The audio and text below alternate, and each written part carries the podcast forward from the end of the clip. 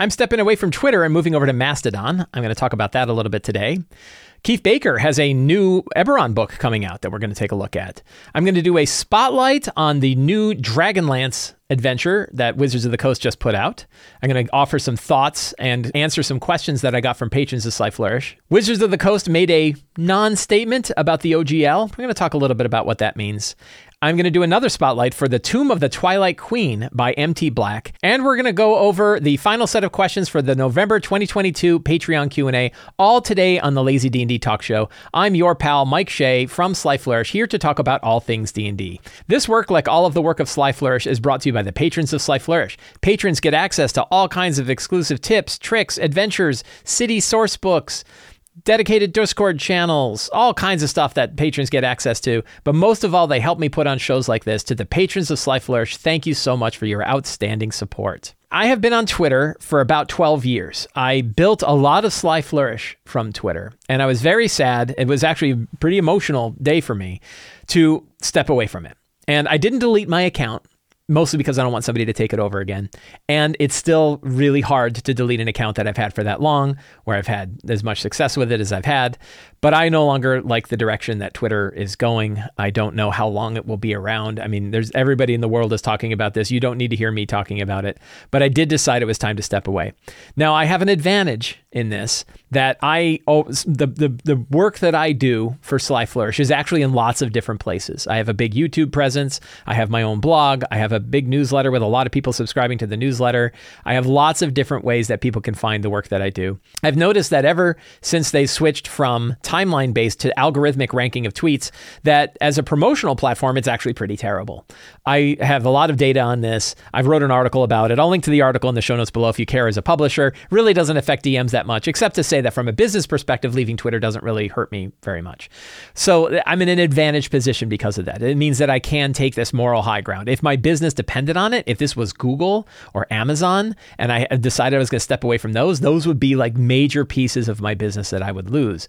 And I would, it would not be nearly as easy. So I certainly do not hold anybody I, I, don't hold any grievance against anybody who decides that they either want to or need to stay on Twitter. This isn't this is a personal decision. It is not a large scale. If you stick around, you know you're you're bad you're bad wrong not at all people that i know there are many people who have built up their entire presences on twitter they depend upon them and they can't just walk away and i understand that and it's a it's a it's a bad spot it's a bad spot to be in so i definitely feel for for people like that I was very emotional about it because I had been keeping up a daily D&D tip on Twitter every day for 12 years. It was like I think it's 4600 DM tips that I had been putting there every day over over these past 12 years.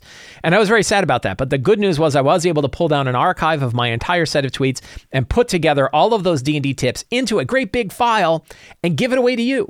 So you can get all four I think it's 4600 40 yeah, about 4500 D&D tips. You can download it all in a single file file. It's in a CSV file, and I'm releasing it under a Creative Commons non commercial license. So if you want to build a tool or a random tip generator or a day calendar or whatever, and even if you want to sell it, just email me and we'll talk about it. If you wanted to use it for some kind of product, I'm happy to talk about it with you. But I just, as a general license, I wanted to offer as a non commercial license. So you can download 4,500 tips uh, in a big file and do anything that you want with them. You can you can you can put them on your website or anything that you want to do with it. So I'm I'm happy to offer this set of 4500 D&D tips. So on my blog I have an article called the D&D tip tweet archive. Uh, I have been doing this back since 2013. So I've actually been keeping up this file of lists. The, the Creative Commons license, they've been under the Creative Commons license for a while. But you can download it from this article. You can find a link to this article down in the show notes below. Download your own copy of of the tips.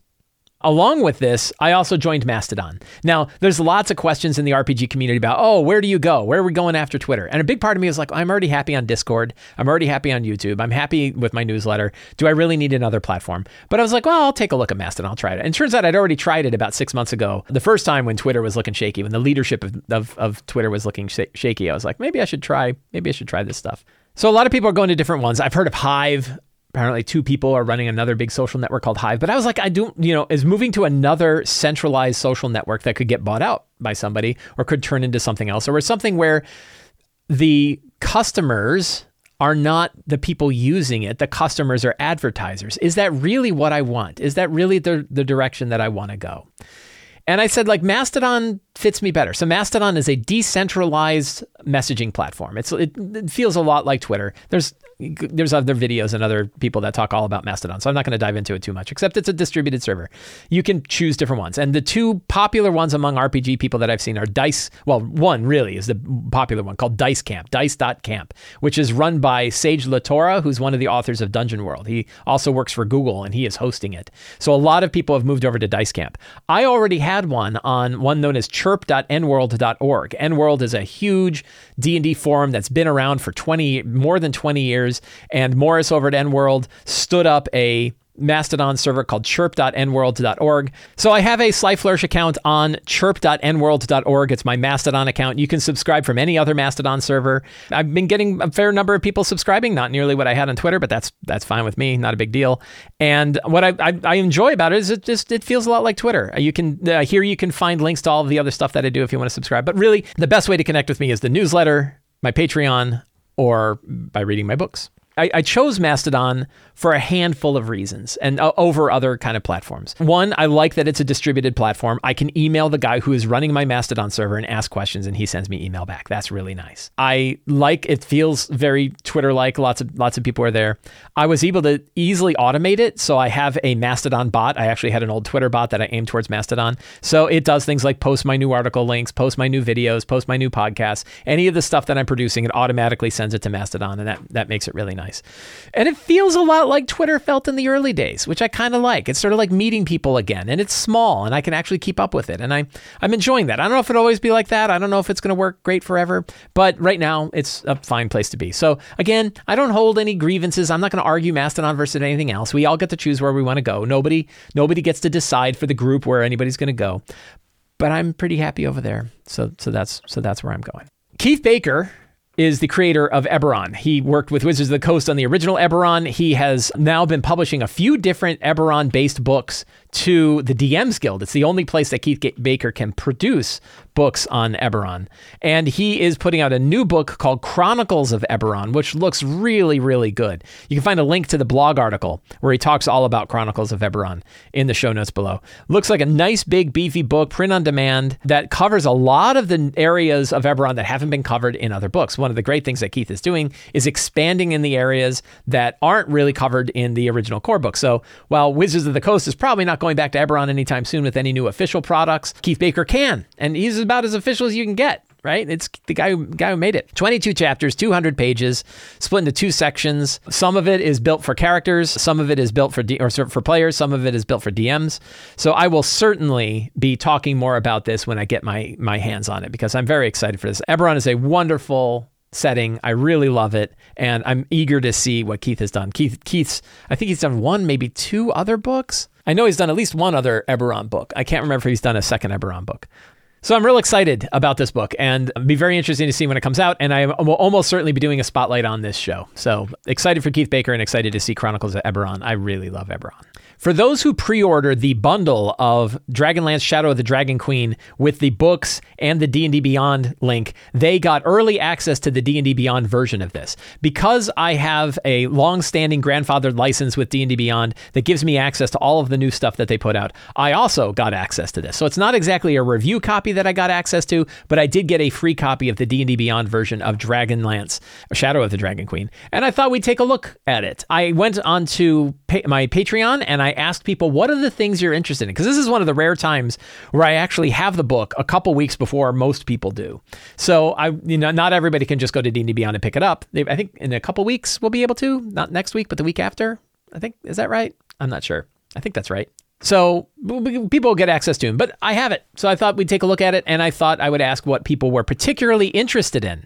So I'll go over some particular sections of the book, and you know, there are other people that have done deeper reviews. So I'm not going to be covering a full deep dive into this entire adventure, but I wanted to cover some sort of big, big questions that came up. So I asked some questions to my to, to, patrons over on Discord, and these were some of the questions I got. Was like, how linear is the adventure? So the adventure is pretty linear. It is a story based adventure. It is a number of chapters. The expectation is you're going to go from one chapter to the other. It is less of the what we refer to as the yam, or what I refer to as the yam-shaped adventure that Wizards of the Coast typically does, where you start in an area and then the adventure expands out, and you can do lots of different things in lots of different order, and then eventually culminates back in a main path again. This definitely is a story-focused adventure. Things are going to happen in chapter one that leads to chapter two, that leads to chapter three, and so on. There's a couple areas, probably the biggest area that expands out and lets you sort of explore things in a number of different ways is chapter five called the Northern Wastes, where there are a whole bunch of different locations that you can go to while you are discovering the location of this place known as the City of Lost Names. That looks really fun. I, I, I have not fully read it, so I'm what you're getting from me right now is my my skim my skim read, my glance through. And but most of it looks relatively linear. That's not bad. That's not a criticism of it. I think story focused adventures certainly have their way. One of the funny things about this is the original Dragonlance adventures for AD&D were really really railroaded where characters had to be had to behave in exactly a certain way. You, were, you even played the characters that were in the books and you played out the missions that happen in the books directly. Real talk about railroady. Really, really railroady. So this is not nearly like that. This definitely gives lots of options for characters to explore things, for characters to come up with different decisions. But the story of the adventure is taking place in a sort of linear, in a linear fashion. So I would say it's linear, but I would not say it is bad. And there's the one chapter that expands out. So one question is, how well does it handle feeling like you're in a war? I would say it looks pretty good. That it it it definitely feels like you're in a war. It definitely looks like that they're in a war. It definitely puts the focus on the characters, the missions that the characters do. There's a lot of areas in the adventure where it does play out to the board game that is coming along with it. There are sections of the book where it talks about how you can jump over to play the board game Dragonlance Warriors of Krynn and play out certain scenarios that fit the scenarios that are going on the adventure. You absolutely do not need to do this, and the adventure makes it clear. You can just go right to the next section and jump right in. And basically, the war is then going off in the background. If you think it would be cool to play a war game section of this, you're really into Dragonlance, and if you take a look at the board game, I have not I did not dive into the board game. I have no idea how it is. I'm also not a big board game guy, so I'm probably if I was going to run it, I probably wouldn't jump to the board game. But I don't know, maybe I would. It would I would I would have to hear more about how well the board game is and is it worth learning a whole new system in order to play out these scenarios or is it better to just stick to D&D? It's a really cool idea and it's one of the few times that Wizards was able to get two products out at the same time that are both interconnected like this. So that that's definitely interesting, but I haven't taken a look at Warriors of Krynn. So all I can do is look at it and say how how much does it feel warlike if you don't use Warriors of Krynn? And I think the answer is to do it much the way that many people have described doing a war, which is run that battle, run the battles off screen, keep always keep the tension going that there's a battle going on, but keeping the lens on the characters and what they're doing and how their part in the war plays out. They definitely do that a lot in this in this adventure. So there aren't any surprising mechanics for how they're handling war, which I think is good. I don't need new surprising mechanics other than play this board game if you want to do the war part. I think that's a fine I think that's a fine way to do it. How does it look without the board game? And again, no real problems. You're playing out the bigger pieces and you can you can play them out with the board game, but you don't have to and instead you can hear about what happened. There's some interesting things that if you run the board game version, you can get some rewards that you wouldn't normally get. If you succeed in a scenario, because you succeeded, the people your your allies will reward you with items. If you fail, you don't get anything. So uh, you know, kind of a neat way to do it. But again, I like that it's not like oh here we're going to do these new faction systems or these new point based systems that handle how the war goes and stuff like that. I, I kind of don't I don't really need that. I'm more interested in how the story plays out and then focusing on the mechanics that D and D already brings to it. Does it do a good job selling Dragonlance to new DMs? I would say yeah. It it, it definitely looks good. I was I was nervous and kind of like not nervous exactly because you know my stakes in this are relatively low. But I was like, would it have been better if it was a source book with a small adventure instead of an adventure book with a small source book? But I was looking through the source book part of this, and there is a pretty good size of material that you get in the first couple of chapter, chapters. The war comes to to Krynn, the history of Krynn, dragon armies, the War of the Lance, the life of this continent, what the region is like, the various gods. There's a fair bit of material that just talks about the world. It's not huge. I think I heard it's like 18 pages in the book or something like that. So it's not a tremendous amount of material, but I think it's definitely, having read it and kind of looked into it, it feels like it's enough material to get you an idea of what makes Dragonlance different from other campaigns. And to give you the material you need in order to play this adventure.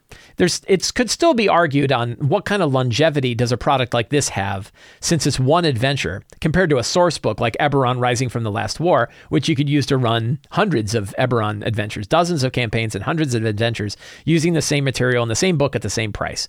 I, I think I would lean towards I want more campaign stuff than I want adventure stuff. I'm not going to dock it too hard for that. They're they're they're making a choice. The thing is, they're they're doing this a lot, right? Spelljammer, it's all adventure, hardly any hardly any information about the location. Definitely, Dragonlance has more information about the world and more tools to give DMs the options to build things in this world than I would say the Spelljammer box set has.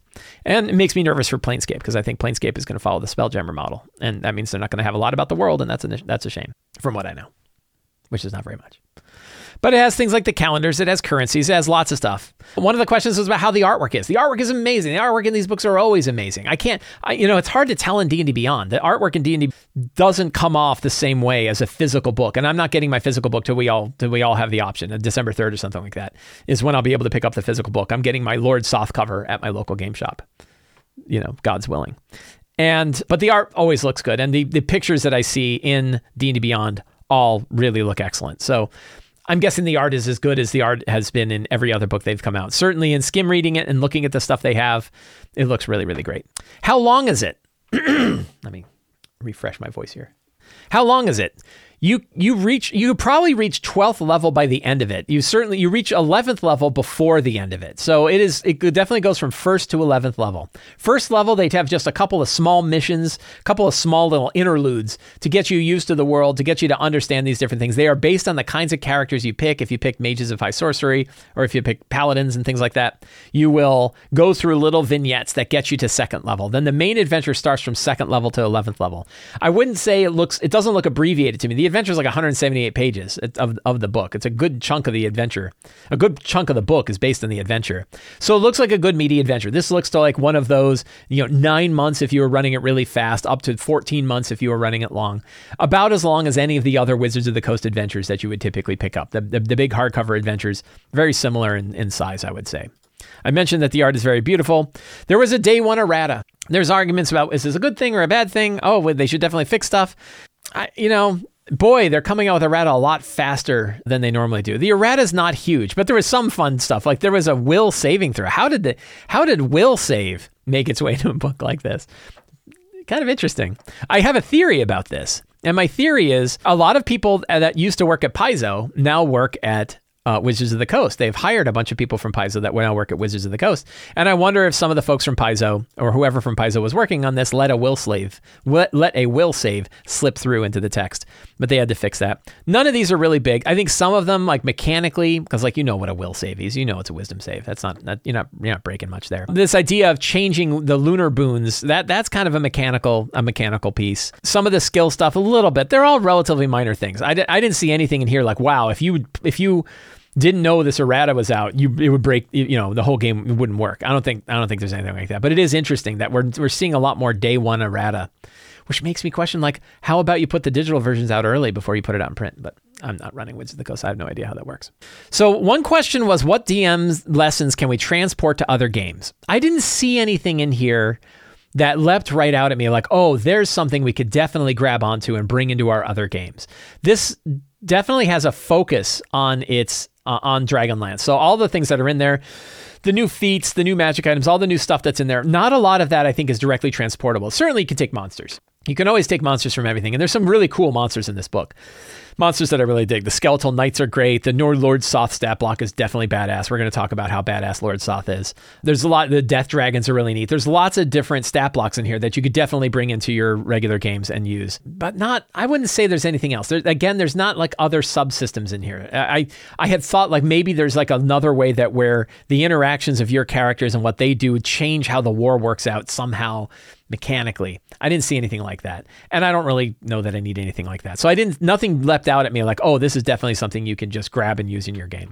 How are the maps? The maps are beautiful. The maps are really really they they they look really good. I'll show the the maps at the end here. And they're just, you know, art artwork le- level maps, right? This is a map of the local region and then they have a map that I I think this is pretty much like what was included in all of the other Dragonlance ones.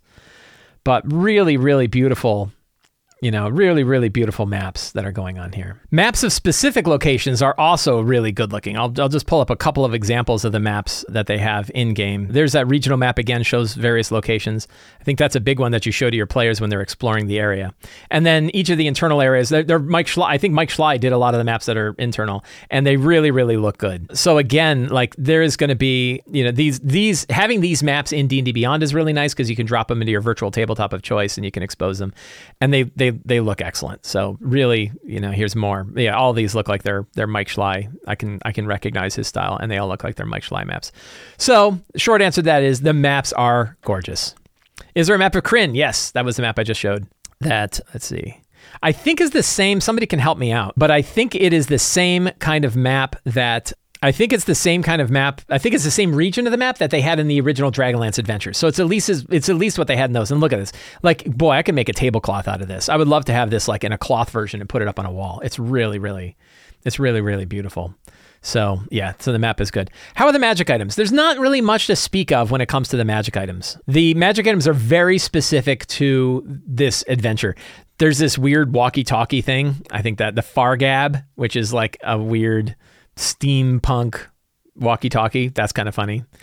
Hoopak is the weapon type that the kender use. Nary Crash, a big balloon theme. Some Gnome Siege weapons. The Dragon Lance is in here, of course. You got to have the Dragon Lance, legendary Dragon Lance. So that's cool. The Flying Citadel. These are all very specific items. There's only like this cloak, the Kagna, the Kagan, Kagan Neseti. I can't, these names, man. Kaganesti. The Kaganesti Forest Shroud, which is a cloak that lets you teleport every so often. That's fine. I think that's the only one that's like a normal magic item. Everything else is sort of very story specific. So not the magic items are not the kind of thing that you would grab and and use in other games. And then of course the big question that ev- everyone's been thinking about, everybody's question, do I love Lord Soth now that I can see his stat block? And the answer is yes. Lord Soth is badass. The Lord Soth stat block follows the new style that we've that we've seen in other ones. He's CR 19, and at that challenge rating, what's interesting is the adventure plays it off. This is all, I mean, it's full of spoilers. I'm spoiling the hell of this adventure. It it makes the assumption that you can't fight him and beat him, but I bet you at 10th and 11th level, I think you could probably take him. 11th level characters have so much resources at their disposal, which is going to get to my rant. My rant is coming in a minute. I know people have been waiting for a rant. Don't worry, it's coming. And I think that they could probably take him, even though he's really tough, and even though you're not fighting him alone. I don't know exactly. I can't remember exactly what that what who you're fighting him with, but he's really tough. CR 19, 228 hit points, AC 18, legendary resistance, magic resistance, martial undead. He can, you know, and he and undead creatures of his choice are immune to features that turn undead.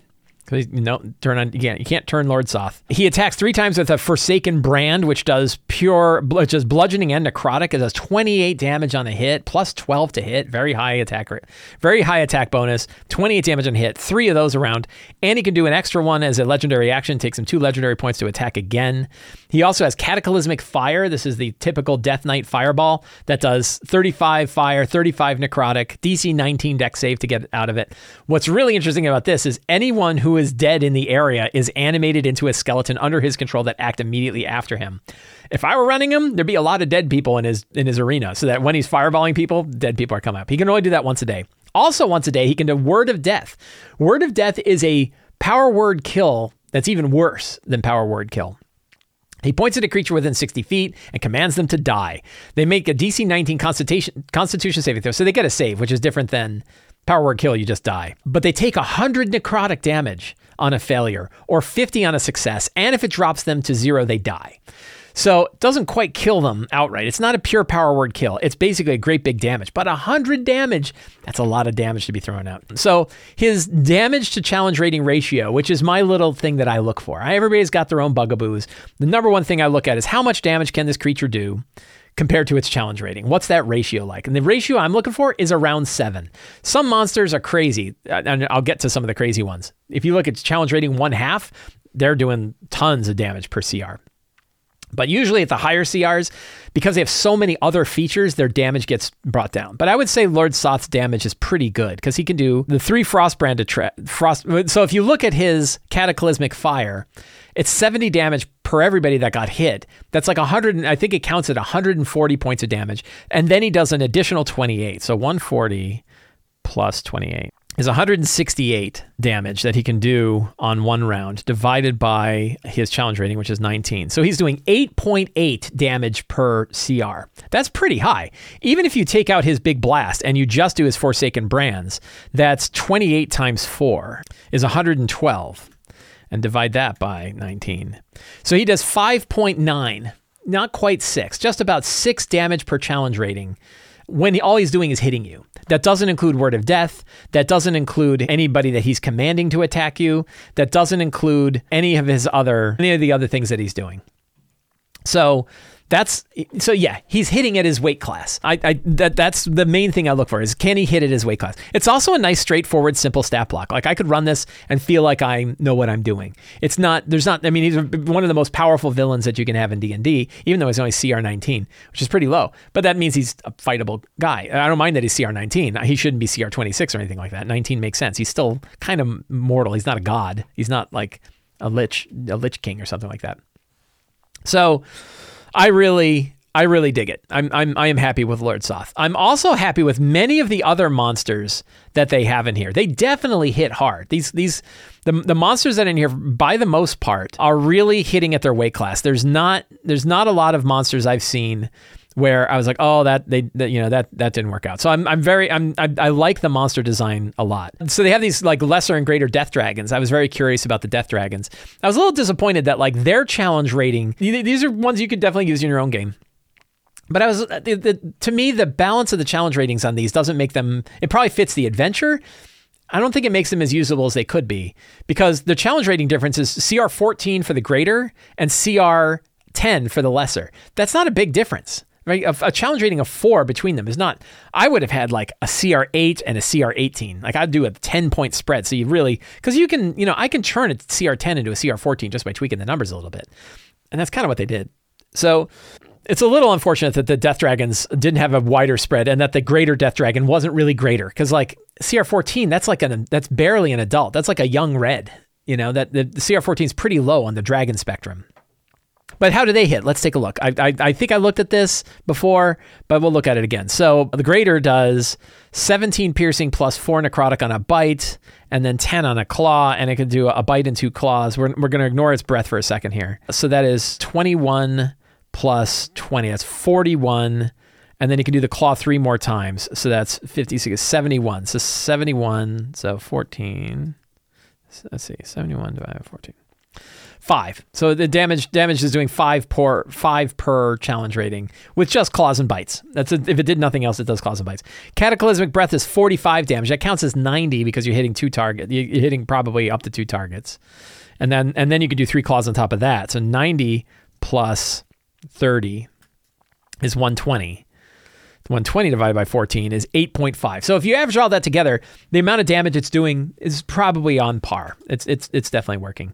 Death dragons are definitely a monster I could see using in, in other in other areas. The skeletal knight is one that I also really liked. It's pretty high challenge rating. It's a CR7 for a skeletal knight. 112 hit points, very straightforward stat block. Makes 3 enervating blade or throwing axe attacks. If you ever wanted to have a really powerful wight, this would be a very powerful wight. Skeletal Knight makes three enervating blade or throwing axe attacks. Enervating blade plus eight to hit, 15 necrotic damage, and the target.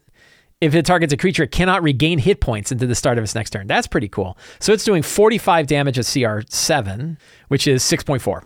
Yeah, not bad pretty good. And the fact that it makes you unable to heal is a pretty good a pretty good bonus on this. And then it can throw an axe for 14 damage. It's interesting what I think they're just making up damage numbers now because like a throwing axe, typically the axe had an amount of damage. Now it's doing 2d8 slashing damage. I don't know why. Cuz cuz it makes sense. So it can make 3 throwing axe attacks which are not not nearly as good, right? I, I, it's a little less damage they don't do with the other thing, but it gives it a range attack and range attacks are important. So, pretty good. So I like the monsters a lot. I think I think that they're really good. So rant rant time. Time time for a rant a little bit. Jeremy Crawford had a video. Jeremy Crawford and Todd Kenreck had a video that they did on D&D Beyond in the D&D Beyond YouTube channel. I will link to the video down in the show notes below, where they talked about the new feats that are included in Dragonlance. And one of the things that Jeremy said was that this was their they they had in the play test of Dragonlance, they included feats at first level and they also included feats at fourth level. They said they've now been testing this as part of the one D and D playtest, and that the, the the feedback has been very positive, which means they're very happy that they've done this kind of thing in this book. The the the part that freaks me out about this a little bit is sure you get a feat at first level, right? We we talked about that. We talked about oh you're getting a feat at first level. And yeah, are there issues with it? Like, look, we can argue, you know, and different people will argue. There's, there's, there's you know, there's there, there's different points of view on this, and and what's what's right and what's not. One thing that they did in this one, which was better than what they did with Spelljammer, is it does say if you pick one of the backgrounds that's not from this book, you can you can pick one of these two feats, either skilled or tough. I think most people are going to pick toughness because who doesn't want hit points, right? Everybody wants hit points, but skilled, you know, I don't know. Some people might pick skilled if you want to be if you want to if you want to set up it no longer makes these an optional rule. It never talks about the fact that bonus feats are an optional rule in Dragonlance. And in the video, Jeremy said, Well, this is because Dragonlance is particularly hard. We're giving you these extra feats because Dragonlance is particularly hard. Except they've done it in two other books. They did it in Spelljammer and they did it in Candlekeep. So no, it's not just this thing. And by the way, you're doing it in 1D&D. So no, it's really a, a, a change in how 5th edition is working. The thing that freaks me out about is okay, I get the bonus feat at first level, and skilled and tough are not that bad. But again, you're making character creation more complicated because now there's this other option you have to pick. You know, on top of everything else you're picking, background, class, you know, race, and now feat. Right? You got to have you're, you're complicating character creation to begin with, and then you offer a bonus feat at fourth level. So you already get a feat at fourth level, right? Most, I think most classes, I think all classes get another feat at fourth level. So now you're getting two feats at first level. And maybe one of them you're just doing the, the uh, ability score improvement, right? You're just doing, uh, you're just getting a plus two bonus to one of your ability scores or plus one to two different ones. Except some of these also include a ability score bonus. Some of the new fourth level feats that are included in here also say you get a plus one to your strength or whatever, which means you could say, oh, I get plus three to strength at fourth level. All right, these aren't new optional these aren't new optional feats. As far as I know, somebody, somebody, fourth level bonus feat. At fourth level, you gain another bonus feat of your choice from the first level list above or the following list. And again, some of them are from Player's Handbook. Many of them are from this book. But Mobile, Sentinel, Warca- Warcaster, you get free. Who doesn't want free Warcaster? So Knight of the Crown, for example, is a fourth level bonus feat that you can choose. And it includes an ability score increase. Increase your strength, dexterity, or constitution by one to a maximum of 20, which means you can pick an ASI, you can pick your ability score improvement, and that gives you plus two to strength, and then pick Knight of the Crown, and that gives you plus one to strength, which means you're getting plus three to an ability score and a feat, the rest of this, at fourth level. The power creep is one thing. Boy, you're just jacking ASIs. We're just we're just moving those numbers up there. Yeah, the Grim 868 brings up the fact if you pick a human, you get another feat at first level, which means you get four feats at first level. And they, they can also include ability score improvement bonuses, which means your ability score bonuses are going to be going way up, way fast. I think it's probably possible to hit 20 on an ability score improvement. If you if you work the math right, I think you could hit a 20 on your ability score improvement by fourth level. I have to figure that out, but I wouldn't surprise me. You probably almost certainly get a 19. And that the, the numbers are definitely getting put up, but but also the complexity is cuz I play a lot of D&D. I'm a big fan of the game. I think about it a lot. You saw me doing my crazy damage to CR math that I do. I can't figure out what kind of ability scores I would want to set up to make sure that I can benefit from all of these crazy feats that I'm getting. You're going to have to constantly monkey around with your ability scores just to benefit from all of these extra bonuses that you're getting to, to optimize because now you've got bad choices. Now you've got suboptimal choices for both ability scores and for feats where you could have had really spiky ability scores if you played it right. So the idea of getting bonus fourth level feats, that now what are we doing? And if you think about these, what they're what they're kind of doing with these is they're saying, well, you get these bonus feats and you're getting the ability score improvement as well. That's kind of like what you would get in 1D&D when you get the new feats that are in 1D&D because those feats include an ability score improvement and what was normally a regular feat. They're they're what I refer to as the 150% of a feat. You're getting basically a feat and a half the the one D and D feats are basically a feat and a half. The, one, the fourth level ones anyway are basically a feat and a half. You're just escalating the numbers. So what it, what's interesting to me about this, and we'll see how it plays out. We'll see if people run it, how they how they feel about this. But one of the things that I, I think about is that there's a good number of people who bring things up to me. They ask me questions. I, I get this on Patreon a lot, who are looking for the grittier version of D and D, and fifth edition so far was definitely more gritty than fourth edition was. Fourth edition, at first level, you were a really powerful character. You had like 30 some hit points. You had lots of capabilities. You had lots of at wills, dailies, and counter abilities and stuff like that. Fifth level, at least at its lower levels, was kind of grittier. First level definitely was. Second level, like you get big power increases and stuff like that. But now the direction that the game is headed is increasing in power of characters significantly.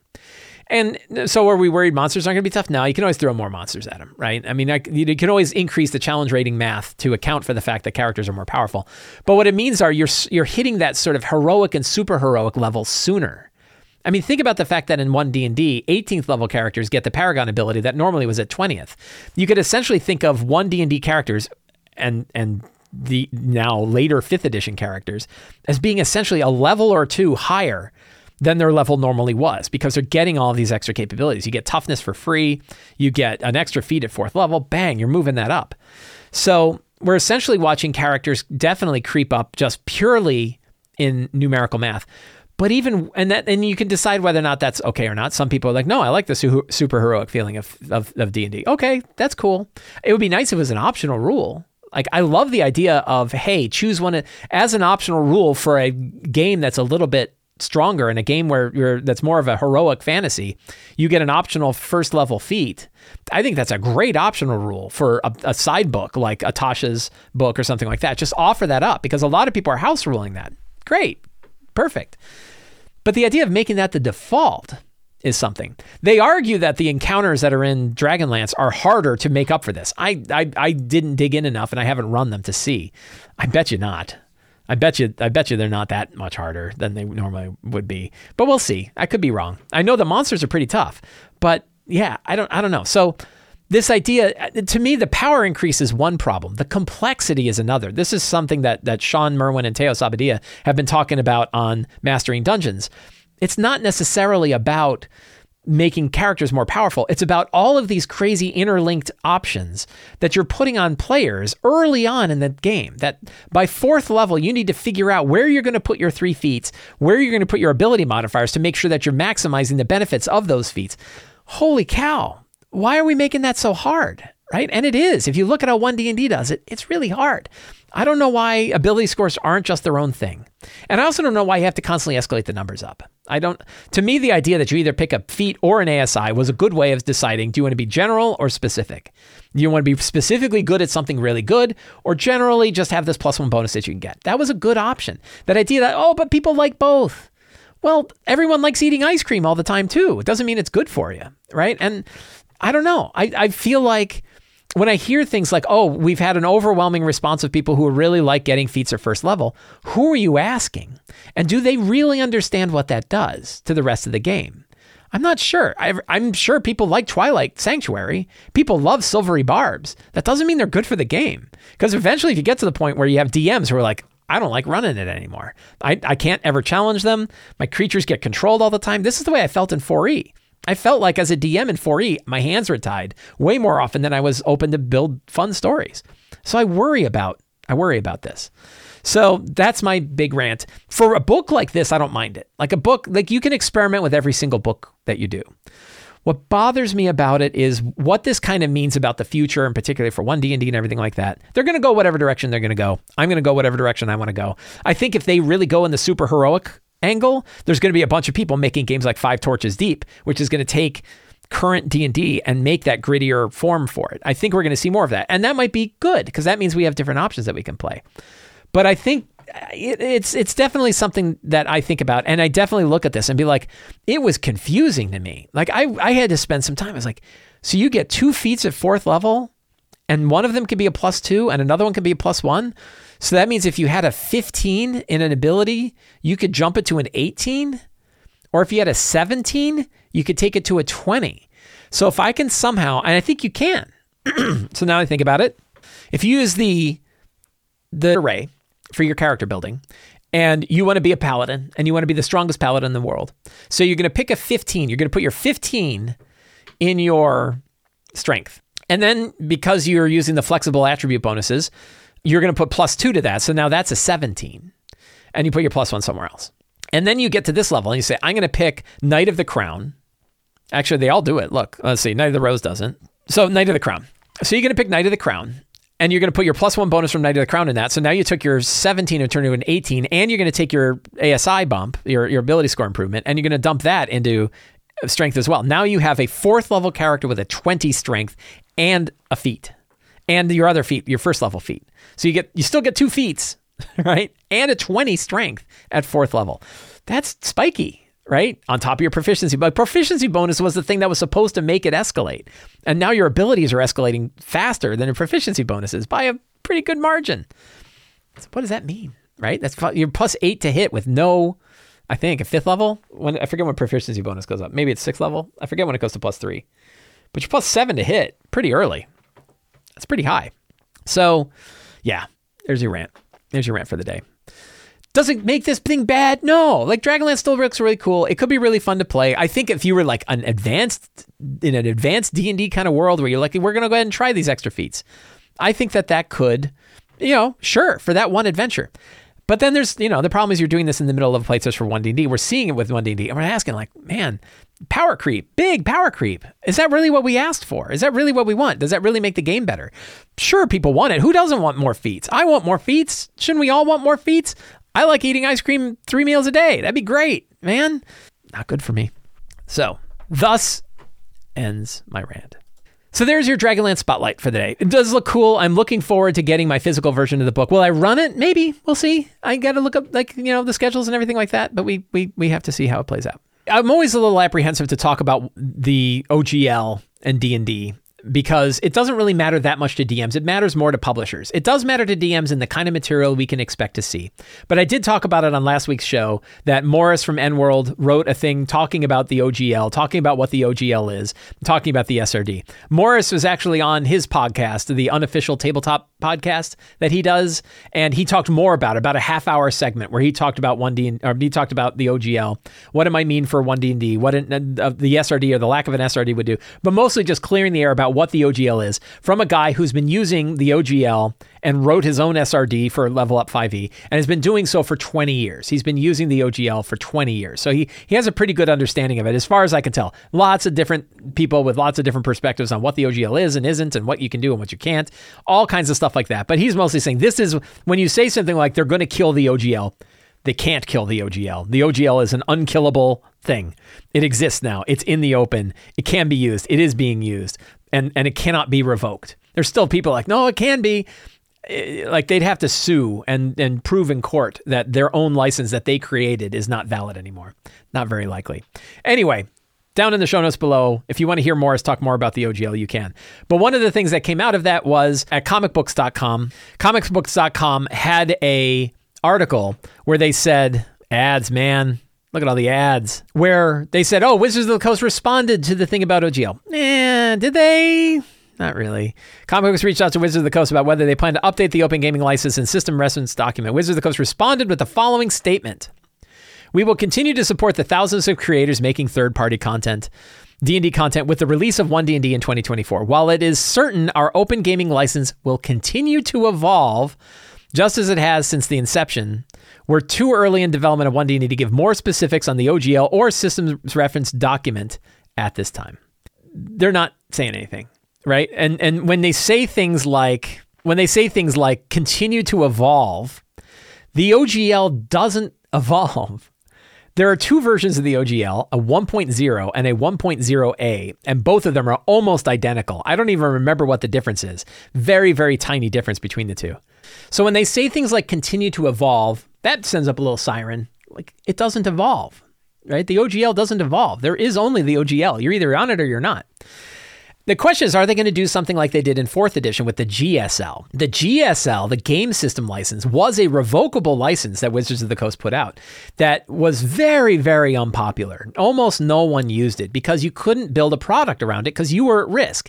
If Wizards decided they no longer wanted you to print your product, they could revoke your license and you'd have to destroy your inventory. Who wants to write with that license? So nobody did, right? Nobody nobody wrote with that license. So when they say things like that, it sends off little warning lights. But the reality is this statement, and it was kind of pushed about as like, hey, look, they they announced it and it's going to be fine. They say they say we continue to support thousands of creators making third-party D&D content. They, they could say that with the DMs Guild, and it's not the same thing. That that isn't an answer. Because what are they going to say? No, we've decided we hate third-party content producers, and we're not going to let anybody do anything. They're not going to say that. They're going to say, of course, we support our third-party publishers. Well, how? Well, with this license, nobody wants you know? So the answer is we don't have an answer. We don't know. We don't know what they're going to do. There's lots of questions surrounding this, and it's probably something we're going to have to explore. You know, a year from now, I don't think we're gonna. I don't think we're gonna get anything in in the near term. But I did think if you're at all interested in, oh, you see the cattail? Cat cat made an appearance. I know it's on the bingo card if you're interested at all in the OGL, if you're interested in the SRD, this whole topic of like what you can and can't do and all that sort of stuff, I would recommend reading Morrus's article on EN World. It's a really good article, and I recommend listening to his podcast about it because I think he has really good and interesting things to say. And the rest of the time, we're going to have to see. So my friend MT Black wrote an adventure called Tomb of the Twilight Queen. This ended up back on my stack of adventures because, as part of his Kickstarter for Anatomy of an Adventure, he included a PDF copy of Tomb of the Twilight Queen. It showed up on my desk. I saw that it's available for sale on DriveThruRPG. You can find the link to pick up the Tomb of the Twilight Queen on DriveThruRPG for $5 in the show notes below. And it's a really good example of like what a good small focused adventure can look like. That's well produced, that's well edited, that's well play tested and at a very reasonable price. Lots of people want small adventures. Lots of people aren't looking for giant multi-year or you know full year campaign adventures. They want just small adventures that you can run, maybe run in a session and just focus down. And Tomb of the Twilight Queen by MT Black is definitely an adventure like that. It is a dungeon crawl sort of adventure Devious traps and fabulous treasures abound in this adventure for the world's greatest role playing game. Done back in 2021, it has been play tested. He's he's he's he's gone through pretty thorough play testing. The, the list of play testers in the end is very is very good. The main theme of the adventure, it, it's set in his world of Iskandar. There is an Iskandar source book as well. I really like it. It's a very I've I've done a spotlight of Iskandar before. Very focused city source book that you can do. Cats. In the background, we have our bit of history. What is this what is the general setting? This is always good stuff because this is the stuff you want to draw out and turn into your secrets and clues while the characters are going through the adventure. The book is set into basically two parts. One part where they are given the job that they need to go need to go to this location. What do they have to do? In this case, they are looking for a book called The Book of the New Sky. Very straightforward stuff. Really, if you think about good D&D adventures, many times a good D&D adventure is a straightforward traditional D&D adventure that has a new flavor and new wrappings around it. The proper nouns are all different. The location names are different. The histories are different.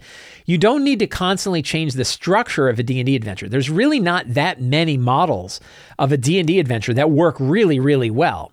The models themselves can be pretty straightforward. And like going and recovering an object at a dungeon is a really good straightforward D&D adventure. It's a good a good way to go. Go to this place, pick up this book, and all that here's this history of what's going on at the place. Here's the history of the NPCs. Here's the history of the book themselves. You could definitely throw things in there that shake things up, that make things interesting. But the models can be pretty straightforward. And it's hard to beat the simplicity of the model of go to a place to recover an object. That's a really, a really straightforward one. So the whole first part of it is going to the location, getting the job, getting your proposal, travel to the tomb. If you want, you can do an optional encounter there. This is, by the way, this is for third level characters. It's an adventure for third level characters. You get there and you have your nice dungeon, and then this is a good sized, you know, good sized dungeon. I think it's multiple levels here that are interconnected. And you traverse the tomb, you deal with traps, you fight monsters, all the kind of stuff that you would that you would typically do. And the format and the style is very nice, very easy to read. As a PDF, it's excellent. It's almost big enough that you could read it on a phone. If your eyesight's pretty good, or if you're like me and you use little bumper glasses, you could definitely read this directly off of a phone without having to without having to squeeze in too much. It's got some nice random tables going on here, cool lore. this is this this kind of lore. This is the stuff that you're paying for because you could come up with an adventure where the characters have to go to a location to pick up an object. It's the wrapping that's around it. It's the story that's around it. It's the other information that's being given to you that you can then use and make this one a unique journey into this location to pick things up. So really excellent adventure. I, I like it a lot. I you know here's some kind of fun fun traps. And hey, by the way, since they're falling 60 feet, worth knowing what happens when you fall a good distance. So really good adventure.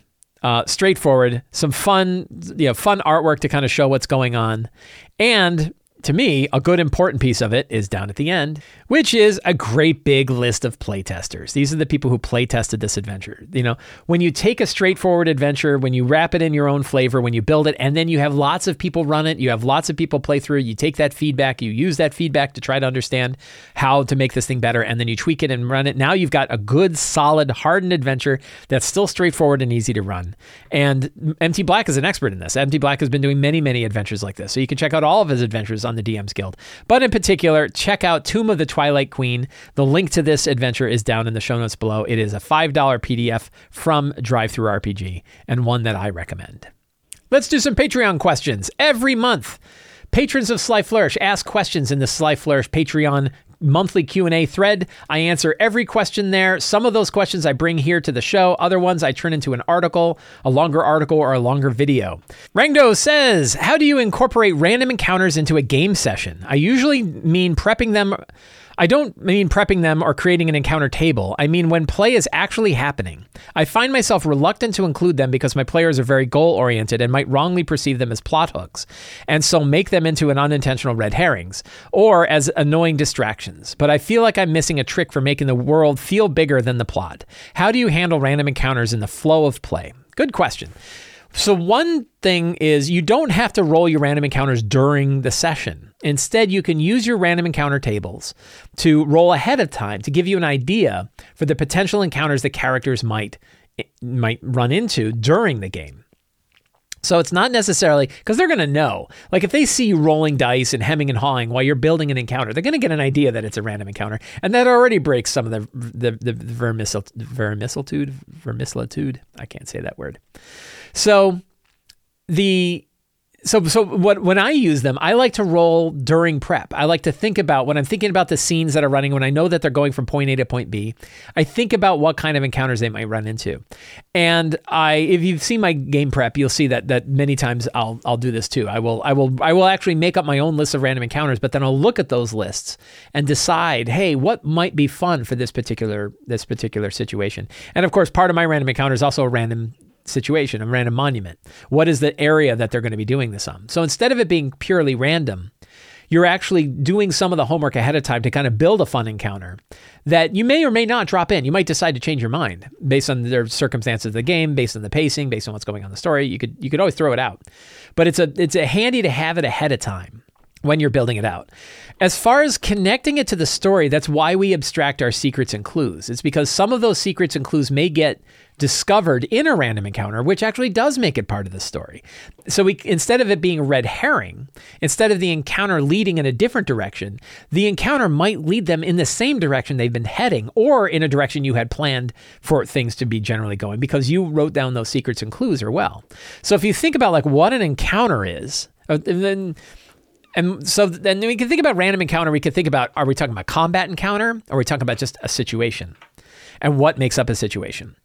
And when we think about what makes up a situation, they're kind of made up of those same components we have from the regular Return of the Lazy Dungeon Master. You have a location. Where is it taking place? Where's what's happening there? This is where you might ro- randomly roll a monument and say, "Oh, you're doing it around the old ruined obelisk." Right? Like while you're in this situation, you come to an old ruined obelisk, and that's where you run into these guys. People some some kind of creatures are there. Maybe they're monsters that you're going to fight. Maybe they're bandits on the road. Maybe they're travelers that you're meeting. They, they don't always have to be hostile. Maybe it's a ghost that comes out and says, "Hey, what are you doing in my old mon- my old monolith? This is my monolith. You go find your own monolith." So you have people that are there. And that together usually comes up with a situation. Then you then you have your secrets and clues, which you have not applied, and you don't apply the secrets and clues during prep. You write the secrets and clues during prep, but you decide during the game are those secrets and clues going to come out of this? Is there a note found on one of the bandit lords that that that leads you in that direction? That they give more information, or show a map to the locations that they're going to. That gives some bit of history of the area that you wanted the characters to know. So you don't apply that, But you really, when you build those situations, you really think of like, what's the location there, who's there, and what's the situation, what's going on there. And it could be two monsters are fighting each other. It could be that one monster's already dead. It could be that somebody's on the way but isn't there yet. There's different ways that those that those encounters could could be set up. But the real answer is the way to incorporate them is, in my feeling, and people do it differently, right? This is my, my answer is not the answer. My answer is just a, a, a, one approach, is that you would come up with your random encounters ahead of time. Use randomly generated stuff to help you get ideas for the game that you're going to run. And you can build the situation up and say, okay, now this is stronger than just a random encounter because I took randomness, but I also took my brain and I applied it together and I know the story and I know what's going on. And now I've got this situation. I'm going to drop that in. It's going to be fun and they're going to learn something. So that's a thought. Ryan B says, I just watched your latest episode this Monday and I'm interested in running more overland travel and point crawls. Do you have any advice for how to run these when players have access to flight? I gave a Pegasus to a player probably too early, as well as some wings from Icarus and Daedalus. I'm running a Greek myth- Greek mythos campaign. In recent sessions, I've, I've used either thick forest canopies or the threat of random adult dragons to drive the group aground, hiding in the cover below. The tier two group is about to journey to Egypt, and I've written myself into a corner. How do I make traversing across an inhospitable land interesting when the players can just fly over it? So you don't want to discount the fact that they can fly. You don't want to punish them and say, "Oh, you can't fly. I gave you flight, but there's lightning mages with lightning bolts on floating rocks that are constantly throwing lightning bolts." You can let them fly. You can still do a point and the way that there are still paths that the characters are going to have to follow to go from one location to another. And it could be they can see a dry riverbed and they fly along the dry riverbed. And if you want, you could have an encounter that they can see from up above going on in the dry riverbed. Maybe it's a couple of people getting attacked by a giant alligator. Do they want to go down there, a giant crocodile? Maybe they want to go down there, a sand crocodile. They want to go down there and save the people that are getting attacked by the sand crocodile. Now, of course, sand crocodile from a bunch of people that can fly, not a real challenge until it spits acid. Oh my God, it spits acid. How far? 900 feet. So you can still have encounters along your paths. You can still have monuments, or you can still have locations that are connected by paths. But this time they follow those paths by flight. They're they still they still have to make their distance. They can't see where they're going and they could follow a compass line and they could say, well, I know the city is due north, but I might miss it just a little bit. So instead, I have to go from this place to this place to this place to this place. And I can follow the paths, and maybe some of those paths are underground, and they can't fly there. But many, many, even if they are flying, you could still say to follow the dry riverbed to the giant statue that's sitting out of the ground, right? And then go to the giant statue, but you'll get lost in the deserts. Even if you're flying, you'll get lost in the deserts. But there are tunnels underneath the giant statue that you can follow that take you to the next monument, which then gets you back up to that to the brass city or whatever. So there's lots of ways to do it. The thing I would avoid is regularly punishing them for flying. So you can there are definitely times where you could say it makes sense that flying through dust storms is not great and you're going to have to seek shelter even if you can fly. But you also don't want to have constant threat of oh giant vultures again so don't you you don't want to take away the fact that they can fly. They are tier 2 and tier 2 characters can fly. That's that's part of what one of the things that tier 2 characters get is they can fly. So don't take it away from them. You can still run a point crawl. They can still see things. They can still experience things. They can still see old ruins. They can still see interesting monuments. They can still see that the encounters are going on. They might see beasts. It's still interesting to fly and see a great big beast and say, "Wow, that thing's huge." It would have sucked if we had to fight that on the ground. But we're up here, so we're okay right? You can still do a lot of that stuff. So yeah, just because they can fly doesn't mean you don't have you can't run a point crawl. You still can. It just means that the point crawl is going to be motions and markers and paths that they're going to see while they're flying over top of it. And you can still turn them into adventure locations too. Starmont says, I've just got through a really rough one on one session with my significant other where she couldn't land a single spell. And she told me she was not having fun. That really hurts. What can be done to smooth to soothe frustration for players from a series of bad rolls without making the game feel cheap? This is really it's a very good question. It's a hard situation, especially if you're trying to convince somebody to play the game and the dice are just not with them. And it's like early on. I don't know if this is the case here, but like uh, but if you're like first time with a one-on-one game and somebody rolls badly, like it kind of sucks.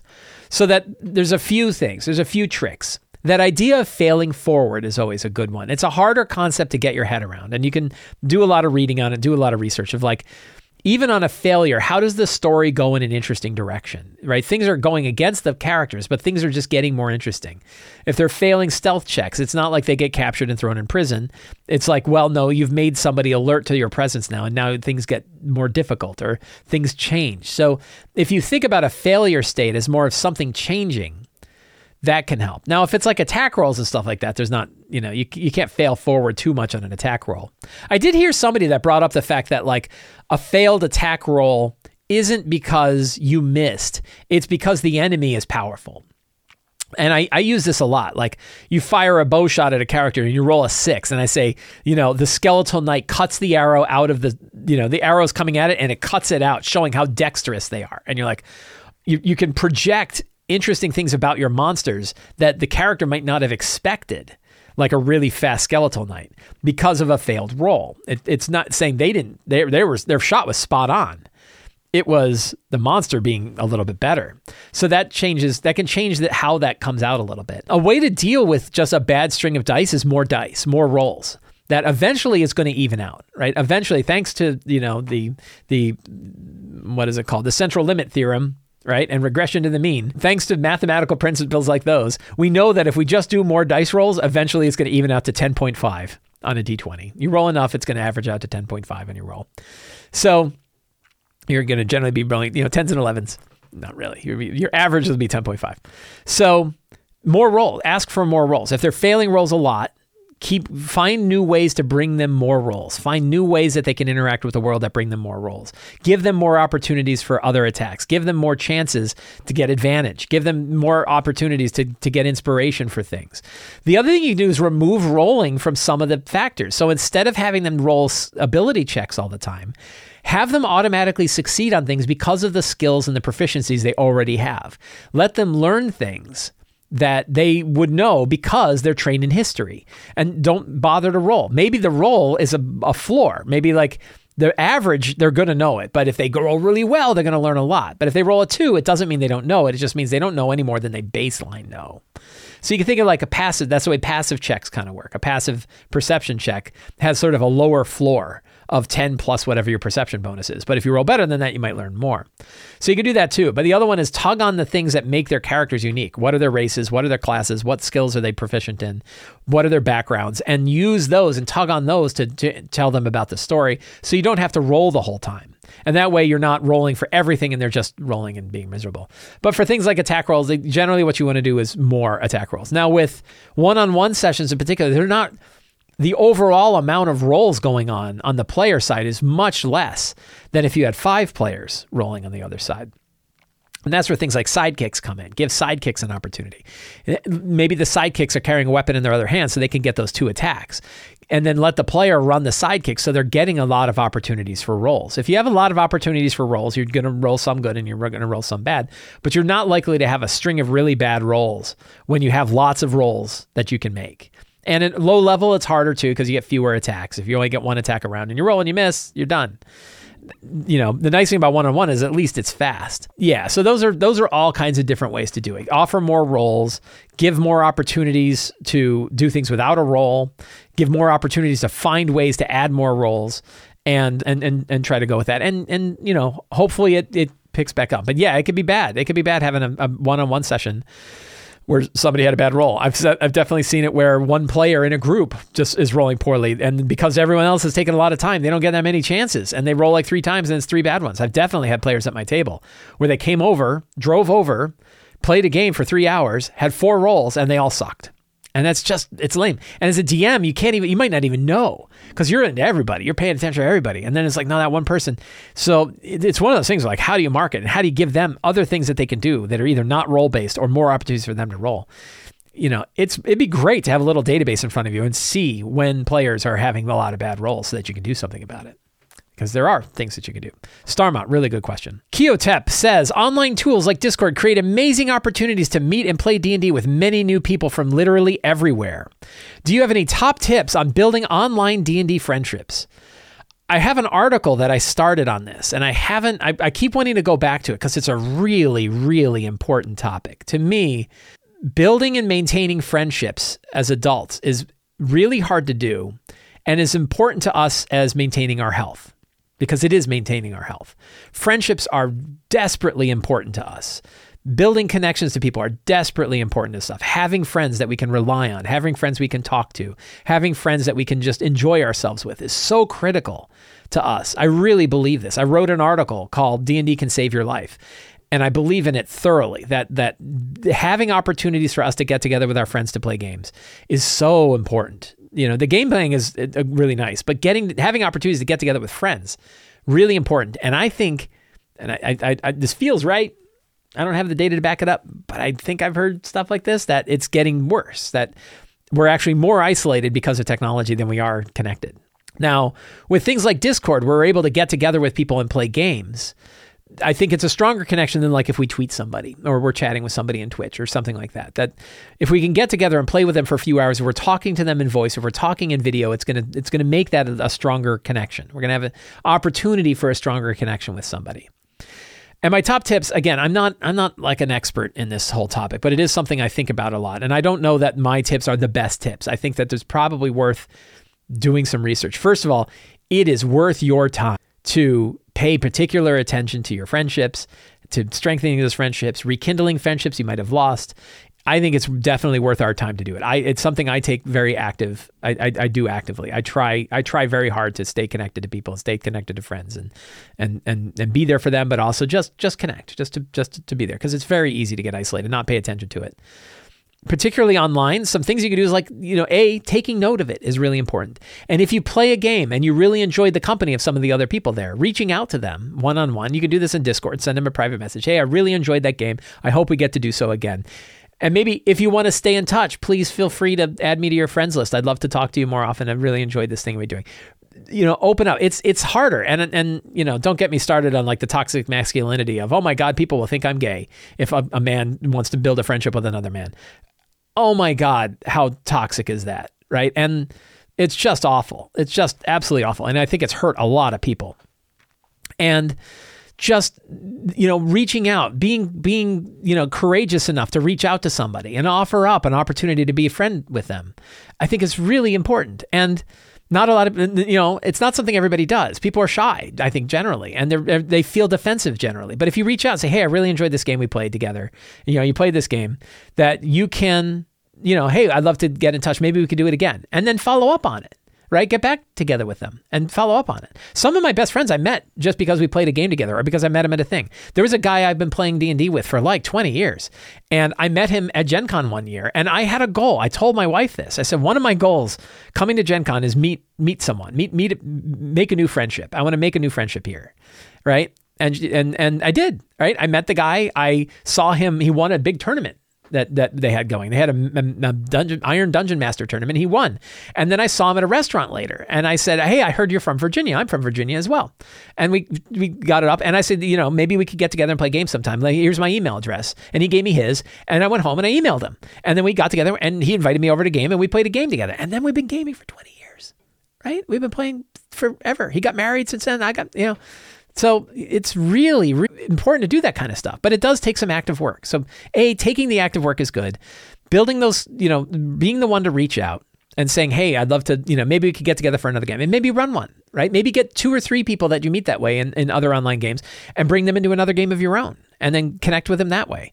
Definitely, there are people who are going to be apprehensive about this and you want to be cool with that too. Maybe they really aren't looking for a friendship and that's okay too right? Like they they have the right not to not to want to get together. And and people have different layers of friendships too. I have some people where I will fly across the country for them, right? I will help them with anything that they want. They've been friends of mine for more than, you know, for, for more than half my life. Some of them have been for almost my entire life.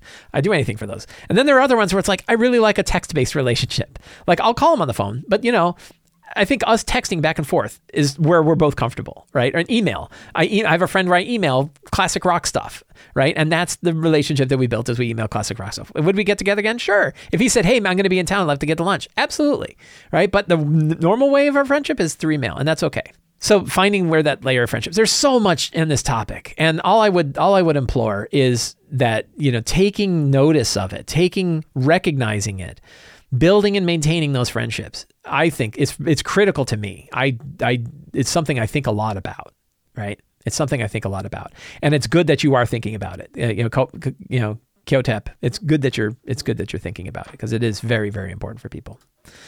Jason K says, "What is your favorite cult of all those you've ever run, and what was your favorite memory from that experience?" Oh man, so the cult of I think it was Loviatar. The cult of Loviatar are they the ones that like scourge themselves? Yes. So in one of the early adventures for D&D in Hoard of the Dragon Queen, there is a scene that was actually cut out from the book where the characters are going along a road and they run into a bunch of cultists of Loviatar. And the cultists are throwing themselves in front of the wagons and and in in and being aggressive with the characters, trying to get beat up. And there's there were different ways to kind of deal with the situation, but one is that you could see that there was a bunch of thorny brambles. Like people would throw their leg underneath the the the cart, and the cart would bump over and like, oh my leg, and the characters and, and you could figure out there was like thorny brambles over there and you could convince them you know what would be better is if you jumped in the thorny brambles and then the cult would all jump into the thorny brambles and you could keep going. That was pretty funny. I thought it was pretty funny. It didn't make it because it's also there's you know there's some weird things about that too. I liked my bat cult. I thought the bat cult that I ran in my in my Empire of the Ghouls game was a lot of fun because the bat cult showed up. They some of the people that were there were totally not really interested in the cult. They were just there for the cheese spread. There was like there's good food and cheese spread and it's something to do on a Thursday night. They wanted friends, right? And they thought it may be an opportunity for friends. And then the other one's like, no, we plan on throwing people in a sacrificial pit and summoning a giant demon bat. And they're like, whoa. And then they grab the people and like, you're going to be the demon bat sacrifice. And I remember the party came in and it's this ancient temple. And they're like, well, the temple's not a bat cult temple. It's just a cultist temple. But different cults use it at different times. And they're like, what? It's like the YMCA? Like, you know, oh, we were, or the community center for cults? Like, oh, yeah, the, the, the blood cult, they have it on Wednesdays. And the dragon cult, they have it on Tuesday mornings. But, you know, you always, the blood cult, you, you know, problem is they need a day to clean after the blood cult gets there. So it's really bad. But bat cults at Thursday nights. So I thought that was really funny. And then one of the characters, the, there was two guards that had a one of the cult wannabes on this platform. They were going to throw him into the pit to summon the demon bat. And one of the characters thorn whipped one of the guards and pulled him and pulled him into the pit. And he fell into the pit. And all the high priests are like looking at him and looking at each other, and they all just shrug, like, I think that works. And then the demon bat came up because they sacrificed somebody to the demon bat. And the other guy's like, I'm out, and he ran away. So they saved the dude who was going to get killed by throwing one of the guards in instead, but they still completed the ritual and still summoned a big demon bat and had to fight a demon bat. So that that was fun. I think a, a more interesting part of this question that I ask is why cults? What is it with Mike Shea and his obsession with cults? Part of it is because it's funny. But like I watched a couple of movies this past week. I watched Hereditary and I watched Midsommar. And if you want to see some crazy horror, brutal horror movies about cults, there's two movies for you. Midsommar and Hereditary. And I think what makes cults attractive to me as D&D villains is a they they don't have that sense of like well it's like the drow. It's, you know they don't have the racial issue of all drow are bad. Instead they chose to be what they are right? They chose why they're doing what they're doing. They're making choices. So you don't feel bad about thorn whipping them into their own pit to summon a demon bat. Because it's like they were about to kill a dude, right? So, on the one sense, the, the, the morality is not quite there. There's there's questions like, well, did they have choice really, or were their family bring them in, all that stuff. But we're kind of hand waving that stuff away, right? There, there's reasons why cultists could be cultists, and it's not their fault. But we dig too deep on that, and nothing's anybody's fault. And you still want to have a John Wick movie where you're throwing whipping people in the pits. So, I'm not quite there yet but I've definitely had good cultists where like they were not behind the, the the bad parts of what was going on in the cult, but they're making a choice to kill a dude they're not great. So I don't mind that. The the other part is because you get to uncover weird secrets about them. The Part of it is because they're weird. We like them because they're weird. You watch Wicker Man. Wicker Man is all a movie about weird stuff going on. Wicker Man is another fantastic movie about cults. You really, it's the definitive movie about weird cults. And you you you like discovering this stuff. It's, it's some of it is like back alley circus performer stuff, right? Like freak show kind of things. I'm sure that's part of it, and then, then that that's not great, probably, but part of it is like un- uncovering their weird dark secrets is fun seeing the rituals realizing that it's not just about people murdering people, right? It's not just crime. It's not just violence. That there's a there's a method behind it. There are rituals behind it. There's lore behind it. It makes it deeper. And it's still terrible. But it's like, think how much more interesting to me a movie like Halloween, in which you have just a psychopath who's out murdering people, is not nearly as interesting as a movie like Prince of Darkness, which is about this sect of the Catholic Church that has been holding this canister that has the embodiment of Satan in it that's been around for hundreds of thousands of years. That is way cooler. There's not, I mean, there's a little bit of cult stuff in that, but not really. But there's a mystery there. There's things to uncover. There's things to explore, and some of it is like really weird. In D and I don't, I don't usually do really like Robert Schwalb level crazy cult stuff that's just gross and gory. I usually do stuff like demon cults and bat bat cults and stuff like that. But the idea that you're sort of uncovering a conspiracy, that you're uncovering stuff where you know, other people are involved and you get to dissect it. I think it makes it fundamentally more interesting. I think that the the details of it, the fact that it goes deeper than you can see, the fact that there's mystery after mystery after mystery that you're pulling and pulling till it turns out your doctor was a member of the cult. I think that's part of the fun of uncovering it, and I think that that's why I dig it. So I I think, and and you know, I mean, we joke on the show all the time about about cults and everything like that. Obviously, cults are not the end all be all of all D and D villains. There's there's other stuff that can go on too. But I think that it's it's it's kind of a fun one. And so far, there you know it's it's one where it hasn't you you haven't looked at and said like goblins like you know, oh, all goblins are black-hearted little thieves, and therefore it's perfectly fine to go exterminate all the black-hearted little goblins that's terrible, right? That's terrible. But goblins of Maglubiyet who are sacrificing the local town folks in secret at night, right? Who paint weird symbols on their bodies and who, whose rituals, you know, do terrible things like that. A is fundamentally far more interesting, and you sure as hell don't mind killing goblins that are that are sacrificing people to their god Maglubiyet right? They're making choices to do that. They are bad goblins, right? But maybe it's another goblin tribe who's like, no, we worship Torm, right? And we're not part of that, and we'll totally help you do it. So I think that that's I think that that is an interesting way to go. So that to me is kind of the interesting question, and I don't think I fully explored that entire question. So, so it's an interesting one. So, Jason, thank you for that question. Thus ends our Patreon questions for November 2022 and ends today's Lazy D&D talk show. I want to thank all of you for hanging out with me today while we've talked about all things D&D. If you like this show and you want more, you can subscribe to the Sly Flourish newsletter. You get a weekly D&D related article that has links to all of the material that I do every week for D&D. You also get a free adventure generator PDF. You can support me directly on Patreon, getting access to all kinds of exclusive material, tips, tricks, adventures, city source books, the dedicated Discord channel, the monthly Q&A, and more for a very low price and help support shows like this. And you can pick up my books at the Sly Flourish bookstore. All of the links for all of that are in the show notes below. Thank you all very much. Have a great day and get out there and play some D&D.